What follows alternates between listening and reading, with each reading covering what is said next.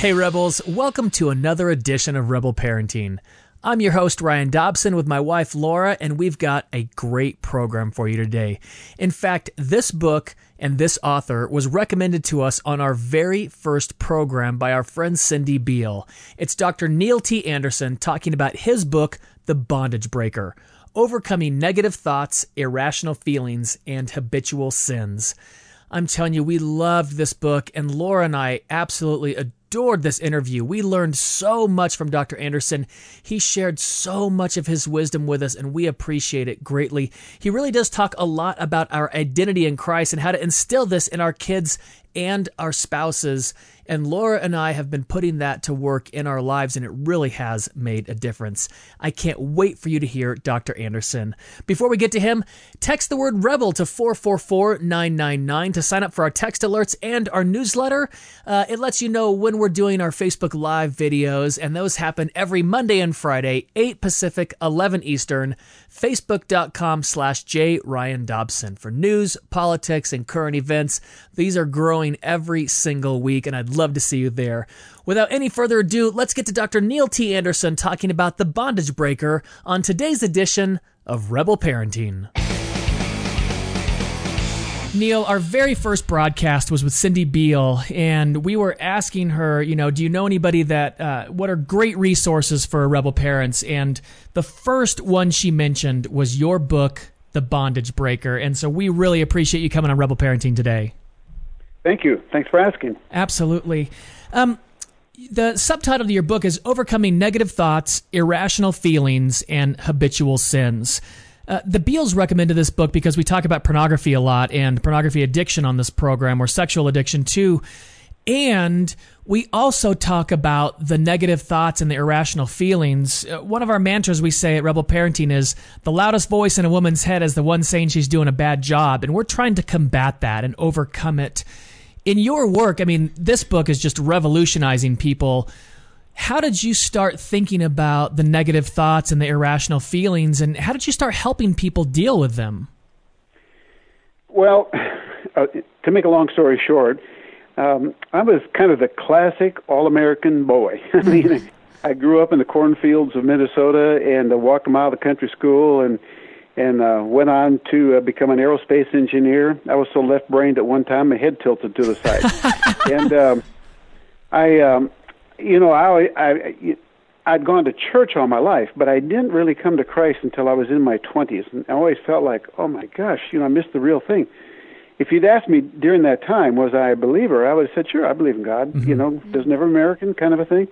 And um, and from there, you know, God called me into ministry, and then I started to deal with people in my church.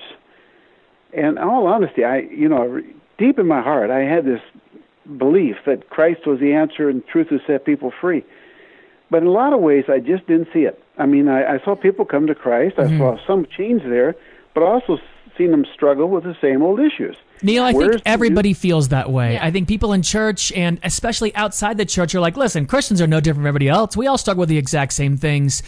And it does feel like we say Jesus is the answer and uh, you know, we dive into our faith and we still struggle with these issues. I completely agree. Well, and then where's the new creation in Christ? Mm-hmm. Where's the old things that passed away? Where's the fact that I'm no longer in Adam, but I'm in the tra- I'm, I'm in Christ? Where is the fact that I've been transferred out of the kingdom of darkness mm. into the kingdom of God's beloved Son? Let me let me kind of explain what I came into because when I left the sem- uh, the pastor to teach the seminary, I, I went there to be honest with you. And in hindsight, it was more true than I realized at the time. Uh, more for my own benefit than I think the students' benefit at first. I mean, I uh, I just didn't see what the New Testament seemed to be offering to us, and why. Mm. Why why aren't we seeing, you know, this brand new creation in Christ kind of a thing? So I started this class, and I went through two major paradigm shifts myself. And the first one was was kind of more theological, but it was like in 1983, way back then.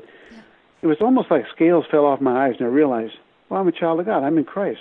I mean, I knew it theologically, but I but the sense of Abba Father, and it was just an amazing thing. I said, well, how could I go all the way through seminary and miss this core essential truth? And to this day, every struggling Christian I've dealt with uh, has the same problem. None of them know who they are in Christ. Mm. Now, if the Holy Spirit is bearing witness with our spirit we're children of God, why aren't we sensing that?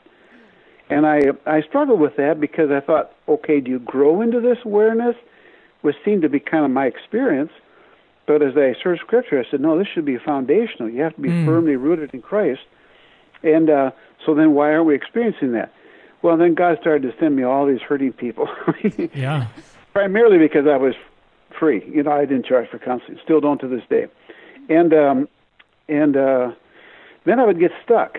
I mean, I would just, you know, I don't know what the answer is. I know God knows the answer. If you're willing to hang with me here, we're going to search Scripture, do whatever we have to. And uh, and then I went through the hugest paradigm shift in my life when I started to pray and ask God for wisdom so I could tell that person or you know whatever. I started to realize I was acting like a medium. I was asking God to tell me so I could tell them. Why don't I have them pray? And my whole ministry almost did a 180 overnight, and um, and that was huge. But but getting right to your point, people started to tell me what was going on in their minds. I mean, you know, in hindsight, that was kind of a miraculous thing in a way because people don't divulge that. Yeah. And uh, uh, I would had one gal. I think the the first thing that, that that really kind of pricked my interest was a gal called me said, "I just have a terrible time coming to see you." I said, "Why?" Well, I'll get in my car, and all of a sudden I'll have this thought, kind of overwhelming. He can't help you. This won't do any good. So I turn around and go back. Well, yeah, I do. I want to. Then she'll go back and forth. And I started to ask people, you may have a hard time getting here.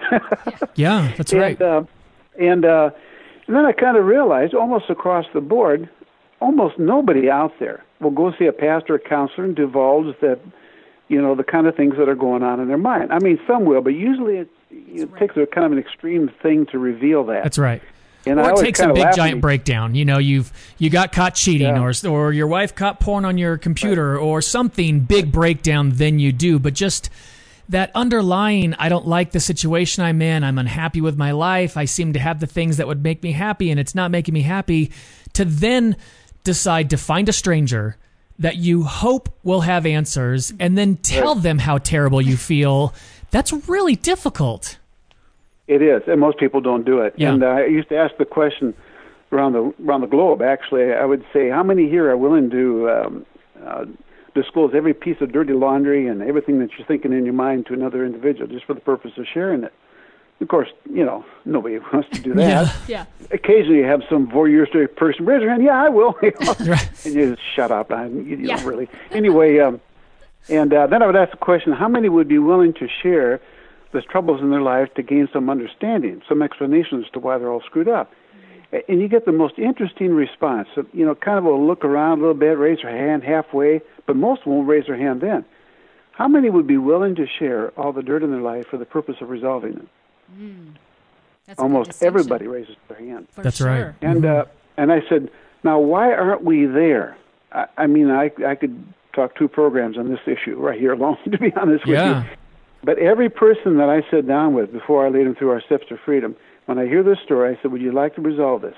Nobody to this day has ever said no. right. No, I, I want to keep my junk. Yeah. with your permission, then I'd like to lead you through these steps to freedom. Now, what's going to happen here today is not what I do; it's what you do. And um, and uh, this is an encounter with God. This is what this is, and I'm just a facilitator. And um, what came out of this was was uh, I mean, in a lot of ways, I suppose a whole different way of looking at terms how we do ministry. But the way I framed that in my own mind, and still do to this day, I said, I said, when I sit down with another individual, there's never two people there. God is always there. God is always present, and there's a role that God and only God can play in that person's life. If I try to play it, I'll screw it up every time. And I said, think of it like a triangle, and God is at the top, and uh, and the two bottom corners are me. I'm the encourager, and you're the inquirer. You're coming to talk with me. Now, every side of that triangle is a relationship, mm-hmm. and uh, the most important one is my own personal relationship with God. That's that's critical for me. That's where I have to begin right there. Mm-hmm. Clean up my own house first, kind of a thing. Now, it's very important how I relate to the other person. Now, think about this, because we've borrowed so much from the secular world. They don't have a triangle. All they've got is me and you and uh, and you can learn some things from them. You don't want to be a rescuer and you know uh, uh, codependent, all that kind of stuff. Mm-hmm, I said, mm-hmm. but but their line essentially is flat. There is no God in it. Now, think of the triangle because if I've got a right relationship with this person, we've developed a trusting relationship. I'm, I'm doing the kindly thing on their behalf, whatever else. What am I actually trying to accomplish? I'm trying to help this person repair their relationship with God. Our ministry essentially is reconciliation mm. to remove the barriers to their intimacy with God. Uh, we're all in this mess because of the fall, and God has no plan B. There's only one answer, and that's to repent and believe the gospel and get back into a righteous relationship with God. Mm. And uh, and so, you know, essentially what I ended up with after all those years was a ministry of reconciliation. Mm-hmm. Now, the reason it works well is because ask yourself the question think of the triangle again. Who is responsible for what?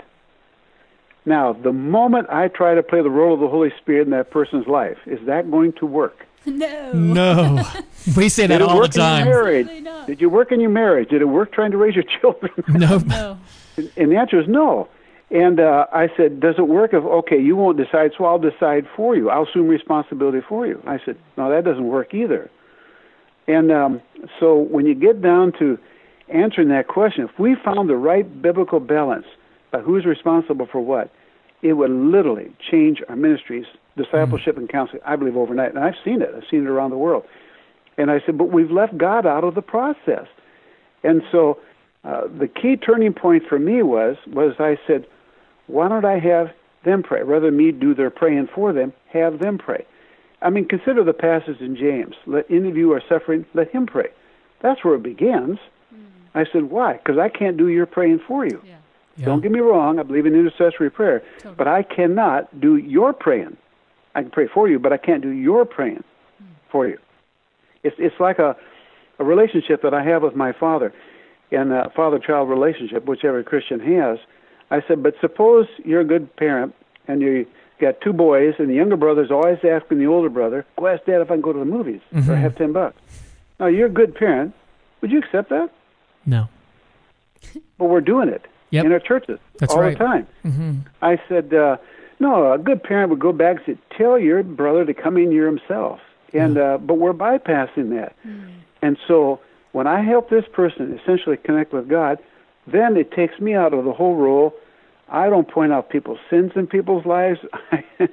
I'm just acting as a facilitator of a process. Yeah. And watch what happens. Now, what I've discovered over the years is that when you allow God to be the convictor of sins, when you let Him be the wonderful counselor, all this stuff surfaces. People don't lie to God. They may That's try right. to con you, but they know they, they can't con God. Mm-hmm, yeah. mm-hmm. And so when God is brought into the picture like that, all this stuff surfaces. I one of the most common things that we hear, I mean around the globe, I've never shared this with anybody yeah. ever before. Mm. And you think, well, you're a wonderful counselor. It has nothing to do with me actually. Mm. Well, very little, or any of our people. But they're not sharing it uh, just to tell me so I can tell them how they're screwed up. Yeah. They're sharing it to resolve it. It's coming out in the process of resolution. Mm-hmm. They're repenting essentially, and the, and that brings back the whole thing. What is repentance? It's literally a change of mind. Now, where is this battle? It's all in the mind. Yeah. And um, and so, you know, we don't know this because I can't read your mind. You can't read mine, and very few people are willing to disclose that to you. So what they'll do is they'll say, you know, my dad raped me or this and this, and they'll tell you what happened to them, and they may tell you how upset they are, or anxious, or hurt, or abused, or whatever else. But rarely will they tell you what's going on inside. Mm. And uh, you know, only if they extremely trust you. But if they share it with you, and you're going to respond as the most Westerners would, time for medication. Yeah. yeah. And uh, or slap a label on you. You know, right. you're hearing voices, yeah. so you're schizophrenic. Yeah. We're not a believer in that, Neil. Uh, we just aren't here. Uh, we are following you locks, just in in lock and step on this. Um, you, you know, it brought to mind there was a dad I was working with, and he was having problems with his son, and he would always tell me how great his son is. He was so proud of him and the accomplishments he was making, and how hard he was trying, and he would just tell me the greatest things, and I couldn't figure out what was going on. And one day it just hit me. I said, "Hey, do you ever tell your son these things?" And he goes, "What?" I said, "Do you, you know, you tell me about all the things your son does. I mean, I could list a hundred things he's done in the last two years. Do you tell him that?" And it, just, he goes, Well, I, I'm sure he knows it. And that changed their relationship. He started talking directly to his son, saying, I'm so proud of you. The thing you did this weekend and that sports, you know, the team that you were on, all those things, it changed it so much. Neil, I want to go back to one of the early things that you talked about. You talked about being a new creation. How did you make it all the way through seminary and not understand that? And if you went through seminary and didn't understand it, how, I mean, on earth, we're going through churches we're sitting there every Sunday and we're not becoming the new creation. What's what's missing? What what are we not teaching? I mean, I'm looking at my kids and they are just beautiful creations in Jesus and I want them to know it. What am I missing? What am I not saying or doing or telling them? Well, that was that was what I really struggled with when I was still teaching. I taught 10 years at Talbot School of Theology and uh and I said, why don't we know this? Why doesn't every Christian have that sense of Abba Father? Why why yeah. Yeah. why don't we know who we are, kind mm-hmm. of a thing? I said, well, partly if you've never been taught that, truth can't set you free if you don't know the truth, and so that's that's part of it. In fact, most of our people have been sitting in our churches. You know, after all, we're just a bunch of sinners saved by grace. That is categorically not true. There is nowhere in the epistles, anywhere in Paul's instructions, that identifies a believer um, by who they were in Adam. Yeah. In fact, he identifies no man according to the flesh. We are we are everywhere you read. We're, we're children of God. We're saints. We're in Christ. We're in the beloved. Four, six chapters of Ephesians, there are 40 prepositional phrases that we're in Christ, or in Him, or in the beloved. And so I put together this little list of who we are in Christ and, and showing how that essentially meets your needs of, of identity, acceptance, security, and significance. And it's only there that you really find that, not in making a name for yourself, but discovering who you are. As many as received them, to them he gave the right to children of God. So why why don't we everybody know that? It's, it, this is not a peripheral thing. It's core Christianity. Right. It's being firmly rooted in Christ. And yet they don't know it. And they just accept as, well, I'm just a sinner saved by grace. Well, what do sinners do? Sin. They sin. That's right. You, you know, we, we, we almost insist on, on helping you realize you are a sinner, and uh, but we expect you to act like a saint. Right. Yeah. That's like telling my dog, "You're really cat, and if you don't meow like one, I ain't going to feed you." The poor thing would snarf himself to death trying to get something to eat, and um, you know, it's it's amazing how that has opened up a whole new venue because we sit in the circles and recover. I'm Neil. I'm an alcoholic, codependent, co-addict. Not true. Paul never identifies a believer by their flesh pattern. Mm. Yeah. Oh, I love that that we're not identified even with our behavior that we are our identity is a new creation and we are new people in him and mm-hmm. just living It isn't that. what you it isn't what you do that determines who you are. it's who you that. are that determines what you do. Mm. Oh, it's so great. Neil, I just want to it's so great. I, I, want people to get this book because we believe in overcoming the negative thoughts, and you have to do it by having positive ones. You've listed so many. It starts on page 43. In Christ, I am accepted. I am God's child. I am Christ's friend. I have been justified. I am united with the Lord. And one with him in spirit. I have been bought with a price. I belong to God. I am a member of Christ's body. I am a saint. I've been adopted as God's child. Every one of these has a scriptural reference all the way through Philippians. I can do all things through Christ who strengthens me.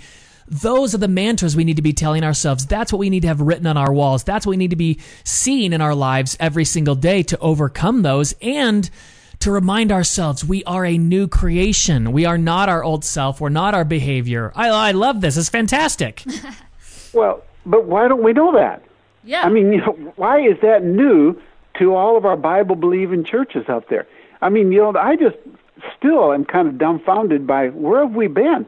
Why, why haven't we believed the gospel? And and you know, there's there's certain kind of interesting theological issues. I, there was a guy who wrote a horrible article about me, and and uh, somehow we connected a little later, and somebody handed him that list.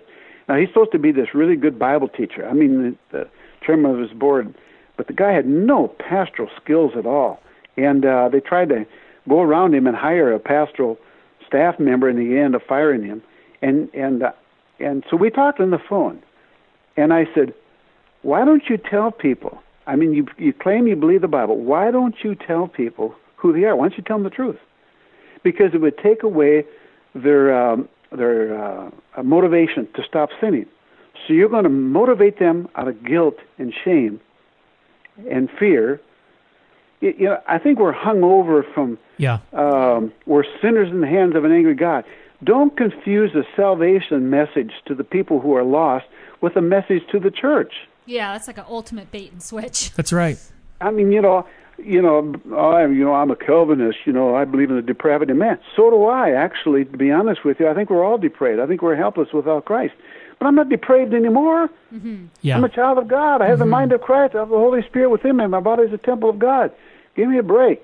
Now, you know, people listening, if they heard you read that list, you say, well, this is some kind of a psychological hype. It is not. It is foundational truth mm-hmm. about who we really are. Now, bring back another point. Get back to your original question. Where are all these thoughts coming from? First Timothy 4 1. Listen, listen to the, the verse. Listen to Paul's language. The Holy Spirit explicitly says in latter days, people will fall away from the faith, paying attention to deceiving spirits, teachings of demons. That's happening right now all over the world. Yeah. I have counseled hundreds and hundreds of people who are hearing voices, condemning thoughts, whatever else, almost across the board. The only minor exception to that is when you're dealing with a, a, a truly a DID, ritual abuse victim, or somebody like that that's got a alternate personality. Even then, there's going to be a spiritual problem, a big one. But uh, it, it's turned out to be a spiritual battle for the mind, and we've learned to sit down in a quiet, controlled way, never lose control, deal with the person, connect them to God, help them submit to God, resist the devil, and walk off free. There's nothing new here, nothing magical. It's just it's just believing Scripture. Mm-hmm. Was- Let me get a, give an illustration because I know you've been talking about sexual addictions and stuff like that. Here's one that just came into my the picture some months ago. This lady, uh, a dear lady, I, she she showed up at my conference about three times. You, you couldn't miss her, frankly, because she was quite attractive. And uh, she, uh, after about the third time, uh, something must have broke through for her because she ended up uh, applying, became one of our ministry associates.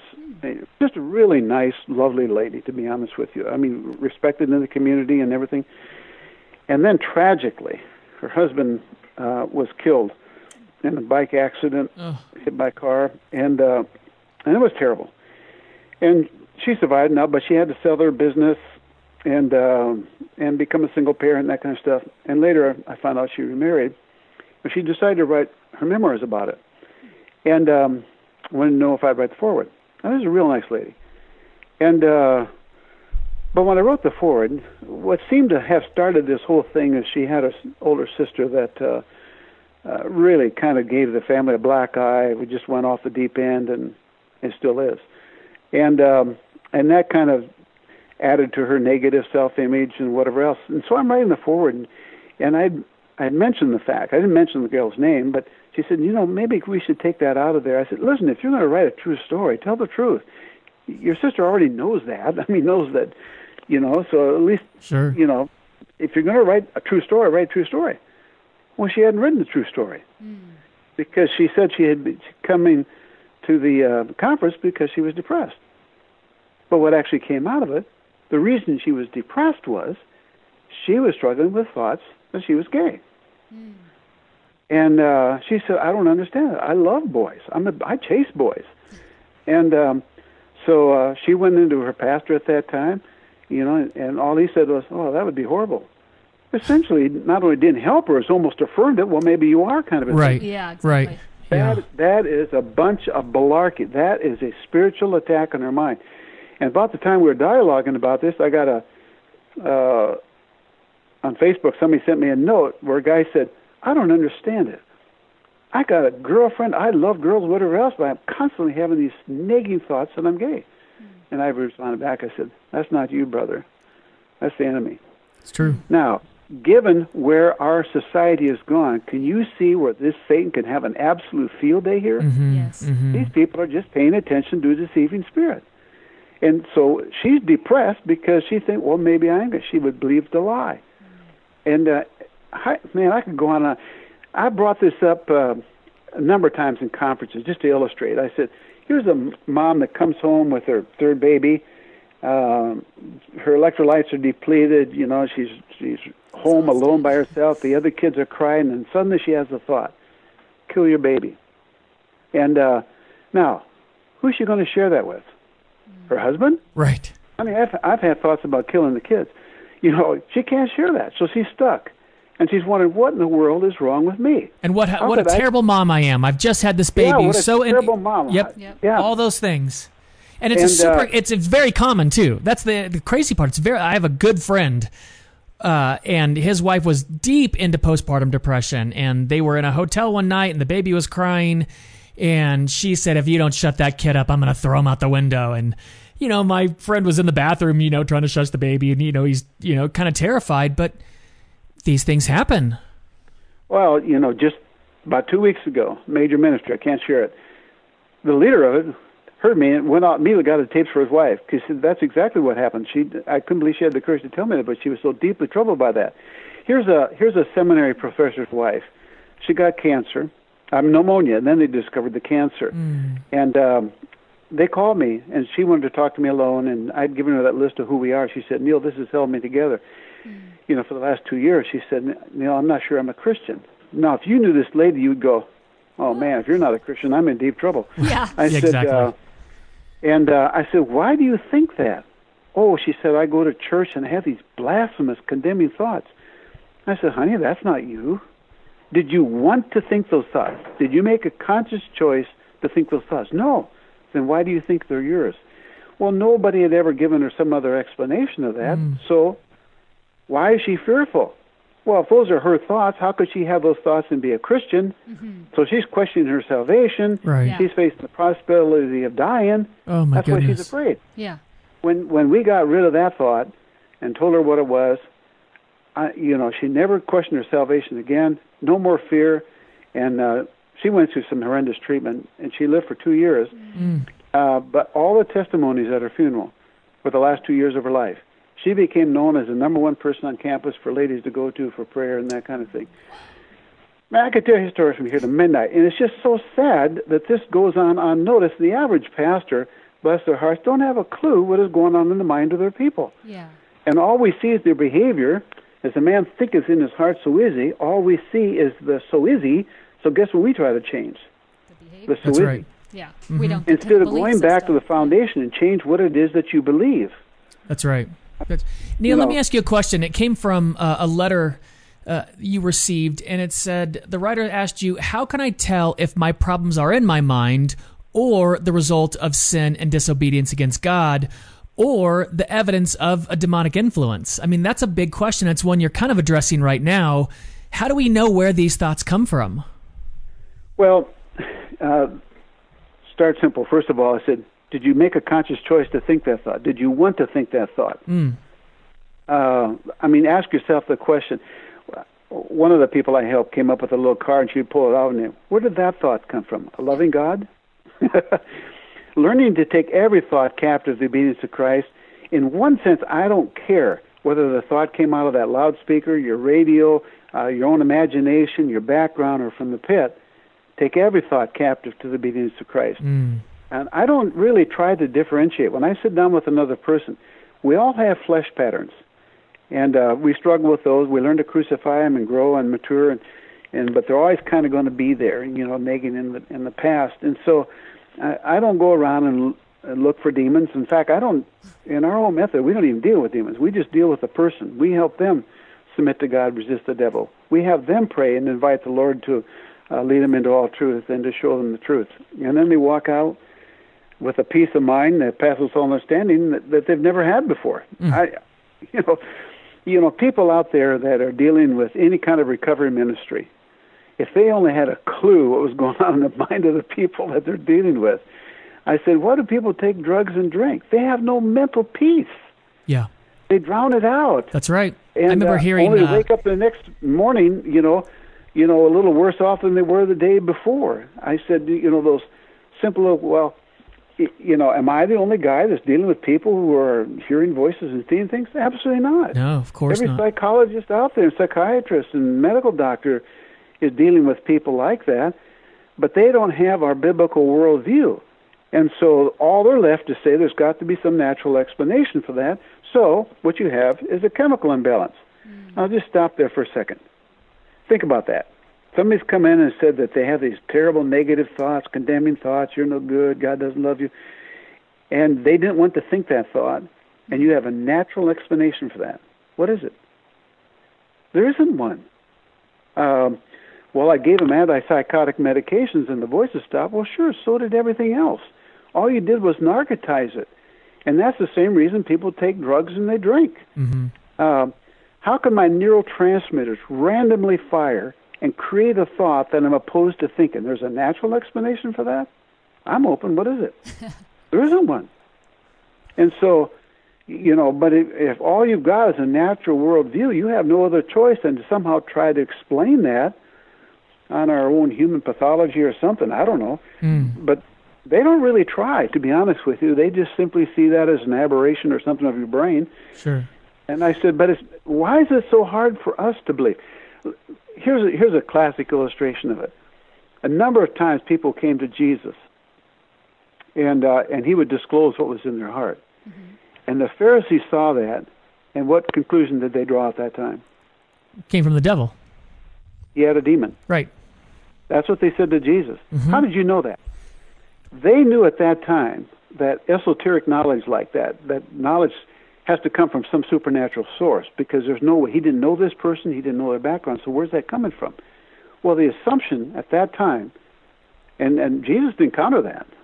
He just revealed that, you know, he knew where his information was coming from. But, but obviously, uh, in the culture at that time, that was their understanding. Now, when I get out of our Western worldview, out of our, you know, Canada, the United States, Western Europe by and large, and I go to other countries, and I explain this to them, trust me, they have a different worldview. I, I don't have to explain to them Yeah. the reality of the spiritual world. Yeah. It's Sure. only here in our West. Now it's here too. It's in you know the, all these New Age and Spiritist type churches where Yeah. people are practicing to become mediums, whatever. Yep. What scares me is is that I just had a call this morning from one of our national board members who's a truly a legitimate good Christian counselor and uh, just loves what we're doing. And uh, she dealt she's dealing with a gal that that uh, uh, sees a number and comes out, applies it to the Bible, and she's being led astray, and, and she doesn't even realize it. Yeah. And her pastor doesn't. Thinks she's a prophetess. Oh my gosh, she, her life is a mess. Her husband is separated. I said, that should be a clue in and of itself that God is not going to work through somebody who's really, in, on a personal level, dysfunctional right now. Yeah. That's crazy. It is. And yet here's a pastor believing it. Mm. Amazing. So Neil, do you believe in chemical imbalances? Do you believe, uh, you know, is, is there a is there ever a situation where you think medication is uh, Oh, absolutely. the right In our treatment? book on depression, I talk clearly about that. I, th- I you know, define the agony of the body and the agony of the soul. Depression is a good way to look at that because I personally believe that depression is a body, soul, spirit problem requires a body, soul, spirit answer. Yeah. I mean, I love the medical field. My brother has taught medical school for 32 years. My daughter's a nurse. My sister's a nurse. My uncle is head engineer of the Mayo Clinic. You know, the medical people that I deal with, they're the first to tell the public out there that most of our people are sick for psychosomatic reasons. Yeah. And they know it's over their head. I mean, you know, a medical profession knows this. They don't want to be labeled with, a, you got to fix me. I, I can't fix you. Your problem's psychosomatic. That's, that's up to the church, in my estimation, to assume that responsibility mm-hmm. to help people find that mental peace and that freedom. I mean, why are we ignoring this thing? My peace I give unto you, not as the world gives I unto. you. We have the Prince of Peace living within us. We have all the tools that we need to get to that point in my life where I have peace of mind. Mm-hmm. And yet we're just not bringing it forward. Neil, You I know, interviewed someone earlier today with Laura, and she was having panic attacks, horrible, debilitating panic attacks, and she had been to her doctor over and over again to try to find a quote unquote natural uh, cause for this. And finally, after a year, he said, "I think you're dealing with something deeper than." Than what I can handle. Uh, he, uh, you know, his the MD finally just said, "You're dealing with something spiritual. This is an internal, you know, problem. We can't fix this with medication."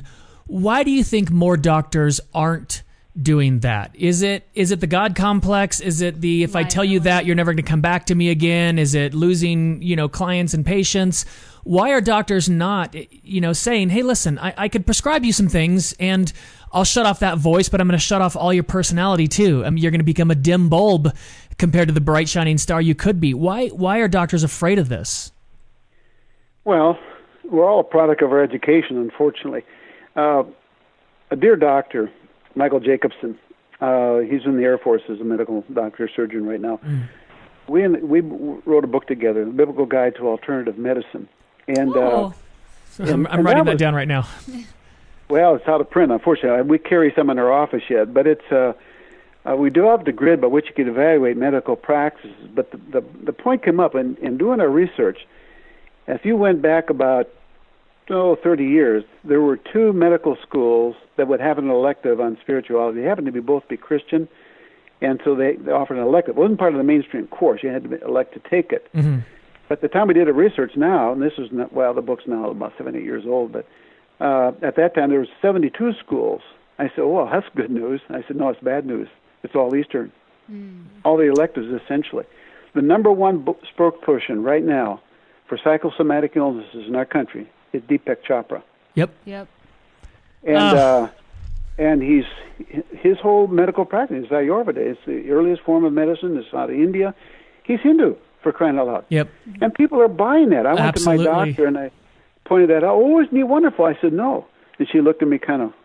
Why are you saying that? I said, well, let me ask you a question, doc. I said, suppose I said, well, any medicine will do as long as it's prescribed. What would you think of that? Well, that's stupid, of course. I said, so any spirituality will do?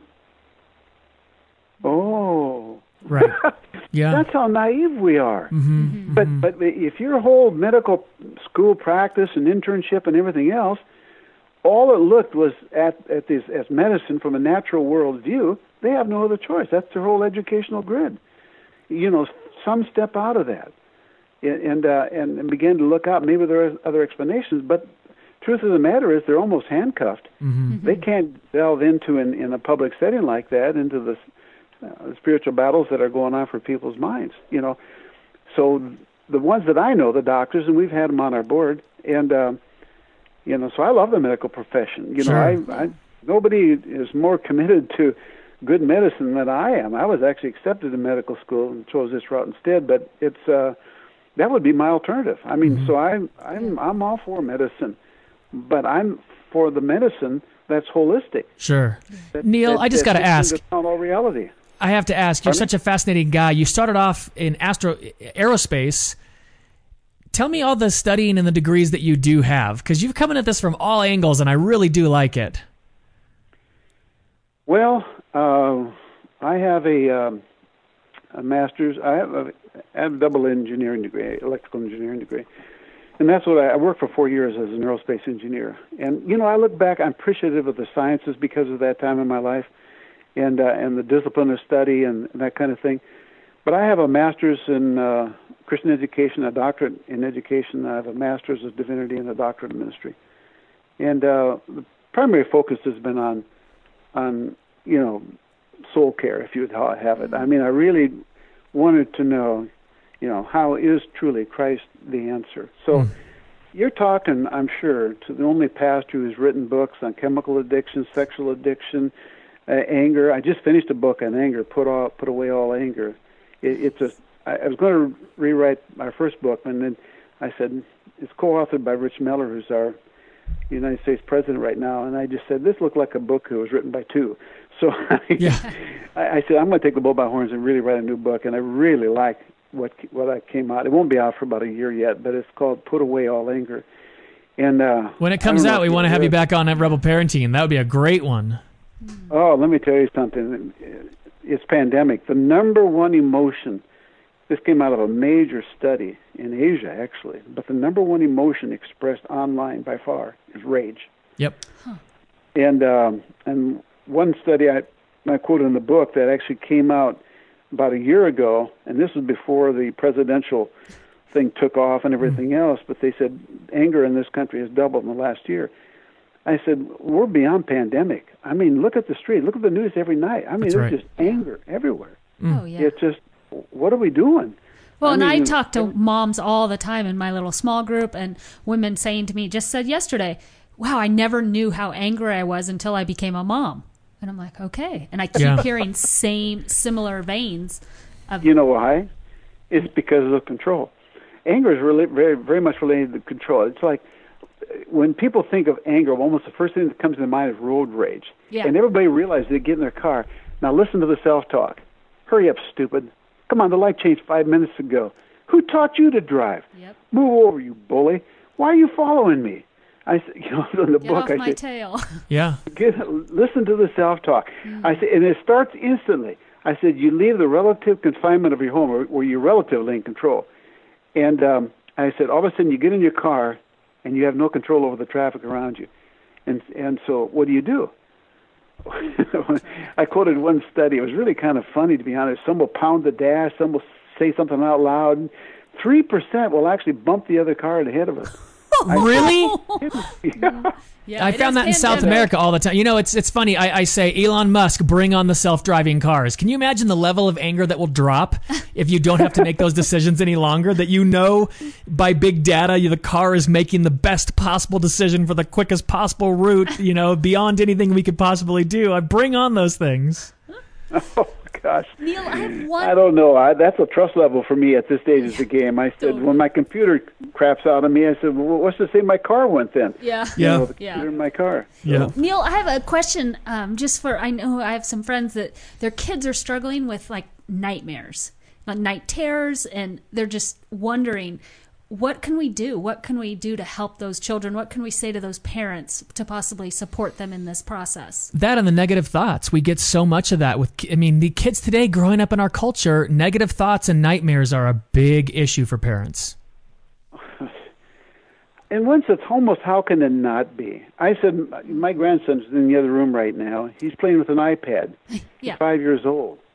Um, these kids got smartphones now in the third and fourth grade, and and they they can be alerted to every disaster in the world around them. Yeah. And I mean, we're confronting kids with information that was really kind of kept from us when I was a child. I mean, you know, we, well, when I was a child, we didn't even have television, so it was. Um, and, and to have all that exposure, do they have the maturity to handle all that information? The answer is probably not. And I don't either. Well, we have age Yeah. we have age graded steps that help kids bring resolution to this, and um, and and I try to shove that decision making down as far as we can go down to about age three or so. Uh, but, but but kids will accept that they're more ready to receive what I'm saying. We also have uh, in our basic course that we offer churches we have, and this was done with Youth for Christ in England. They came to us and said, "We want to do your basic course, exposing this battle for your mind, who we are in Christ, and talking about emotions and forgiveness and all that kind of stuff." And um, what we found out was was the youth pastors who were presenting this to the youth groups who were most benefited. But um, there's also the problem when you go to bed at night, you you uh, you're losing control. I mean, if you don't, if you won't give up control, you can't go to sleep. You know what I mean? Yeah, totally. And so the mind is allowed to randomly access whatever's there. Um, so chances are, if you have a normal dream, it you know think about yourself for a second. You know, you had a dream last night. It's just worked on stored information. Uh, it'll be people you knew in the past and whatever else is allowed to kind of randomly access that. But when you have images coming at you that you've never seen before, that are scary, and dark, and frightening, and whatever else, that probably is coming from an outside source. Now, if you watched a horror movie and had a nightmare that night, chances are it's just what you put in. It's probably working with that stored data. But if that data has never been stored there, you've never seen those images before, then it's coming from another source. Almost across the board. I mean, actually, I can't think one exception to this day. People have reported to me that they have nighttime terrors and dreams and that kind of stuff. When they go through our steps to freedom, it stops. Um, so, you know, I'm not trying to promote me or my steps or anything else. What what I am trying to say is the peace of God that will guard my heart and my mind in Christ Jesus. Uh, I said we got to get back to who the real wonderful counselor is. My wife right now is dying with agitated dementia, I know. And and uh, and I visit her three times every day. I've been doing this now for two years. Wrote a little book about it called The Power of Presence, what my presence means to my wife and what God's presence means to me during this time. But I'm hearing people in the other room, help me, help me. And they're going, there's nothing wrong. What's really wrong then? These are vulnerable people, like Yeah. little children. Yeah. Mm. And boy, the dirty devil will take advantage of that. But there's actually a deeper thing there. There's a sense of abandonment. Hmm. Some of these poor people are just dropped off and put in these places, and nobody visits them. You know, and I'm I I go there just because the only thing that brightens my wife's day is when I walk through that door. That's why I'm there. But I'm also there as her spiritual protection, her ability to fight that kind of thing, and the kind of ministry I've had. You can expect a little opposition, yeah. and uh, and we've obviously had it. yeah. Yeah. And uh, learning how to fight, how to stand, how to stand firm, and uh, and so I'm part of her spiritual protection. And she's a very discerning person. She'll tell me, I need prayer right now and and she'll know. So I mean, uh, I also know enough to commit that room to the Lord and her in it, and pray for hedge of protection around it at night, and so she's protected. Let me let me. I just had a major thing with a major ministry. I mean, it's got people all over the world, and I met with all the leaders for a day and a half, and I asked them this question: How many here have woken up at a precise time of night, like three o'clock in the morning? Now, if I ask that in a general church, uh, no less than a third of the people raise their hand. Sure. I'm, I'm talking a precise time. You know, if it happens at two thirty, four, you know, hey, you know, you know, you take a Pepto Bismol or close the door slammed or something like that. But if it's happened, say regularly at precise time, there's something else then going on. I can't prove this to anybody else, but I had some people I helped get out of hardcore, true hardcore Satanism. Oh, and they said, "Oh, that's prime time. You've been targeted." I said, let me ask the next question. How many have woken up precisely?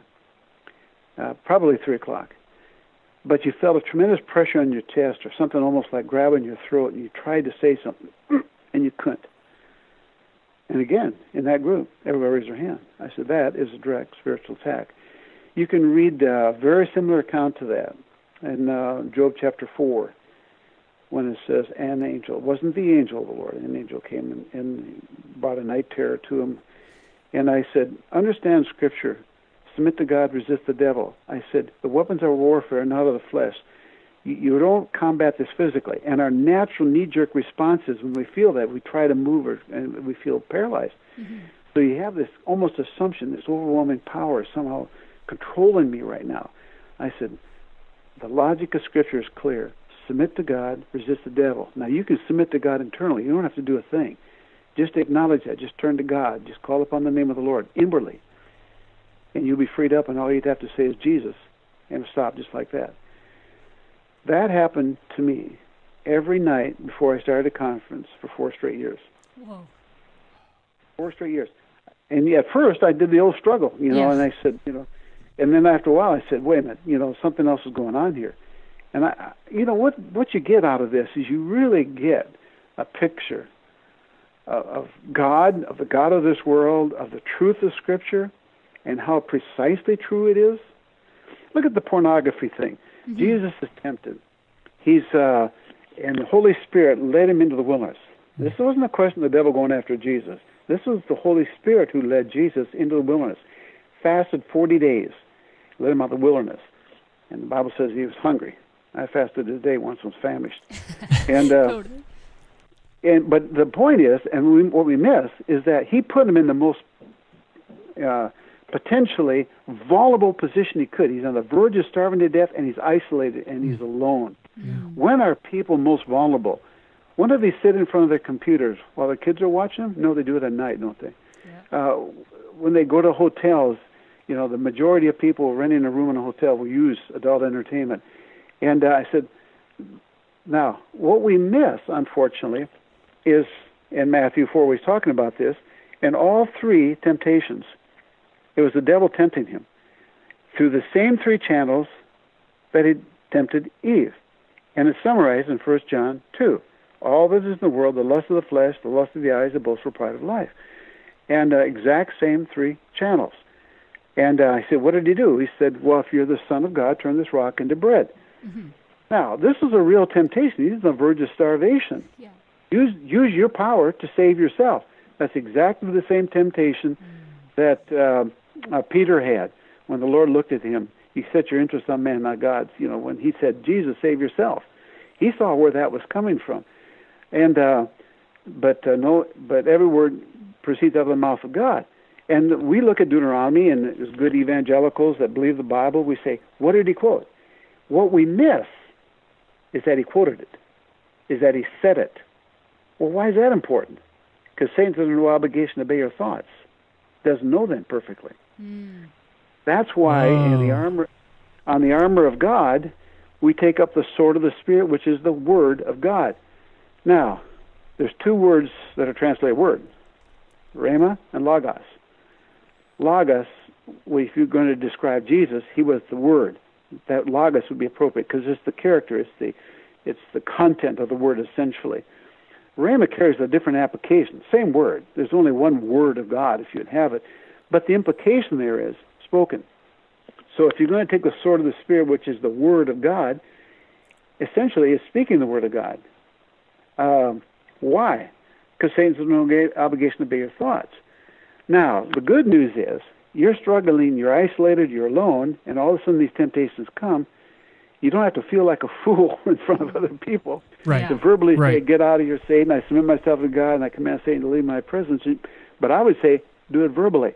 Learning that myself was such a victory for me as I traveled around the world in hotels and but I walk into every room that I rent and I have a right to be here. I'm under the laws of this land and I I will say I renounce anything that's gone on in this room that can please you, Lord, in the name of Jesus Christ. I command Satan to leave this place and dear Lord, please put a hedge of protection around this room.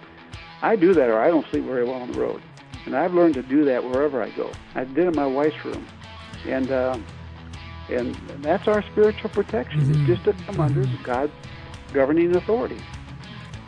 Neil, this has been such an amazing broadcast. We're going to put this into two days because it's so much great information. I, I got to say, hearing the story of your wife, I know what she's going through. I knew it beforehand, but to hear you talk about it brought tears to all of our eyes. And it does paint a picture that we are uh, protectors of those around us. As a husband, I should be protecting Laura and my kids. As a mom, she's protecting, and a wife, protecting me and our kids.